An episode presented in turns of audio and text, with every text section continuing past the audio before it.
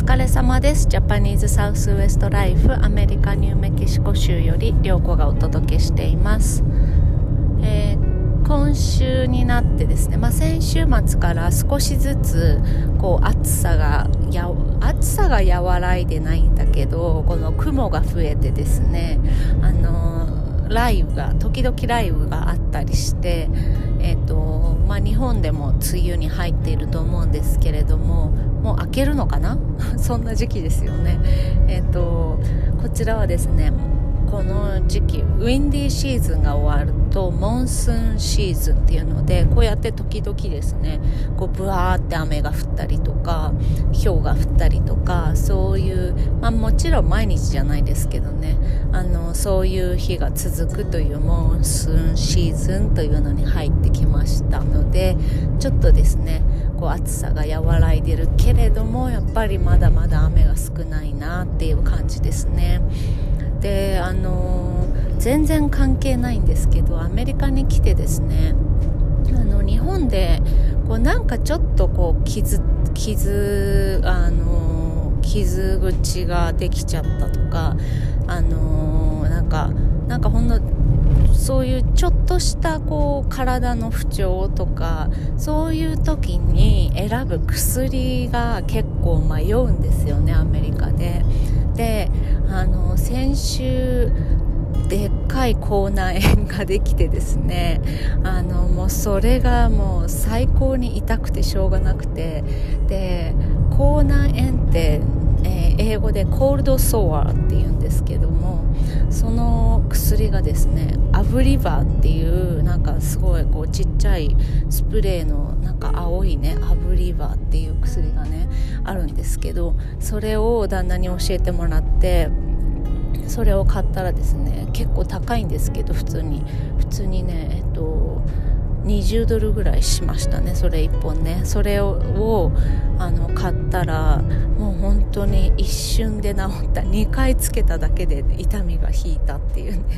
なんかそう本当そういうねアメリカに来てあのちょっとお腹痛いどうしようなんか薬ないかなとかなんかちょっと風邪っぽい葛根湯みたいな薬ないかなとかそういうね薬の選び方がねすごい困ったりするんですけどもうアメリカの人ってねあんま病院行かないからあの基本何でも大体の薬はあのウォールグリーンとかねそういった薬局に売ってるんですね。なのでこうお腹が痛くてちょっとこの下しちゃったみたいな時はペストビズモっていうねもう怪しいピンクの液体のあのが売ってるんですけどもそれはね超効く。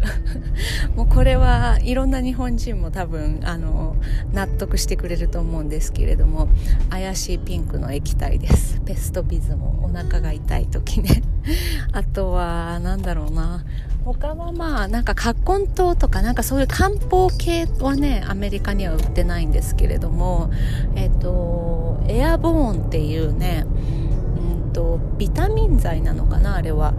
エアボーンっていうビタミン剤をあのなんかちょっと風邪ひきそうだなって思った時には飲むとかあとは熱が出たら熱が出たりなんかこう強烈にこう頭が痛かったりとかそういう時にはタイレノールっていうねあのタイレノール日本でも最近売り始めてるらしいんですけれどもあの頭痛薬はね痛み止めは結構アメリカ充実してるのでタイレノールっていうのがあれば大丈夫とかあとはイブプロヘンもね売ってるんですけどもイブプロヘンも解熱剤としてあのね、使う人いると思うんですがイブプロヘンはねなんか肝臓かなんかにあまり良くないとか言ってあのタイレノールが効かなかったらイブプロヘン飲んでこうタイレノール飲んでイブプロフェン飲んでタイレノール飲んでみたいなそういう風にあのシフトしてくださいねってお医者さんに言われたりしますね。っていうそんな アメリカのちょっとした薬事情を話してみたんですが、えっと、今日はですね本題は、えー、っとシルバースミスに必要なものっていうのであのタイトルはねそういうタイトルですけれどもえっ、と前回ですね前回っていうか前先週先週ですねあの家で仕事してたんですけれども昼間ですね。で旦那もあの仕事をスタジオでなんか作っててであのそしたら突然ですねどんどんどんとか言ってあのドアを叩いてですねあの窓窓のところでですね旦那がなんか言ってんですよ。言ってるんですよね。なんか早く来てくれみたいな。であなんだろうと思って行ったらなんかあの胸あお腹のところにですねがこう血まみれになっててですね。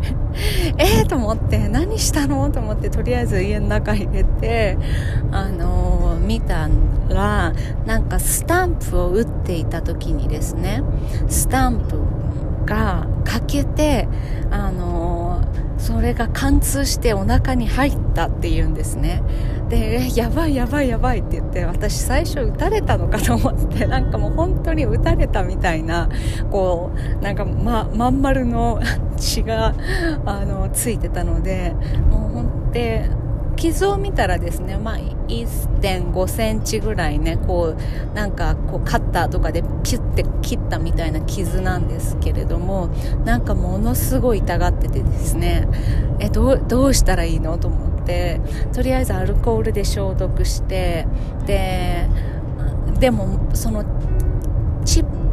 そのスタンプの割れたチップが中に入っちゃってるんですね。中に入っちゃってるんだけど見えないんですよ。でどうしようどうしようって言ってあのその時ですね手伝ってた甥っ子がですね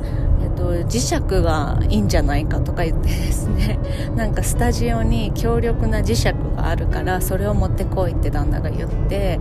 であの綺麗にしてその強力な磁石でですねあのこの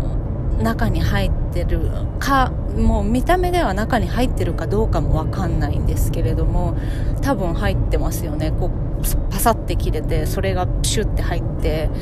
っていうねそれをどうにかして出さないといけないからって言ってその磁石でですね旦那がこう磁石をその傷口に近づけたらですね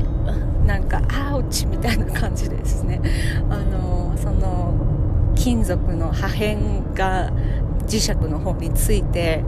えーみたいなそんなそんなんで取れるの？みたいな。でもそれがこうもう一回この体をね戻ってきたからもうその痛みでねうーうーうーうー言って。で無事ですねそれがあの他にこのちっちゃい金属のパーツがないかっていうのをちゃんとその磁石で確認してでそれあのちゃんとアルコール消毒して多分これね普通だったらね病院行くんですけれどもね。あのあのみんな自分で解決する人たちですから。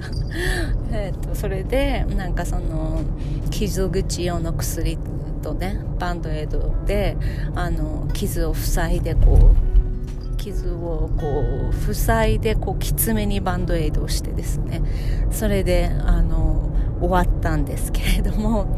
あもうこれはポッドキャストで話さなきゃいけないなと思って、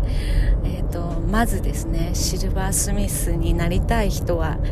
何をするにもエプロンをしましょうという エプロンをしましょうっていうことですね。作業着ですね。まああのー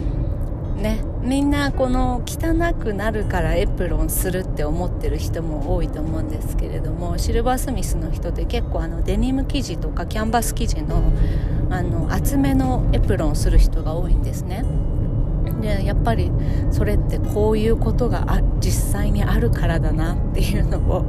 あのー、ねエプロンをしてなくて失敗した事件から学ぶっていうね。とそして強力な磁石はこんな時に役に立ちますというね。あのー、磁石でこのシルバーかシルバーじゃないかっていうのがこう判別できるのでくっつくとシルバーじゃない。えっと、ニッケルとかそういう違うメタルですね。なのでこう磁石ってね結構どこのジュエリー屋にもあったりするんですね。この本当にこれシルバーかなっていうのをチェックするのに。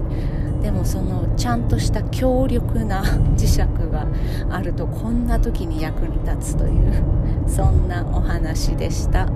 はい。というわけで皆様ではバイバイ。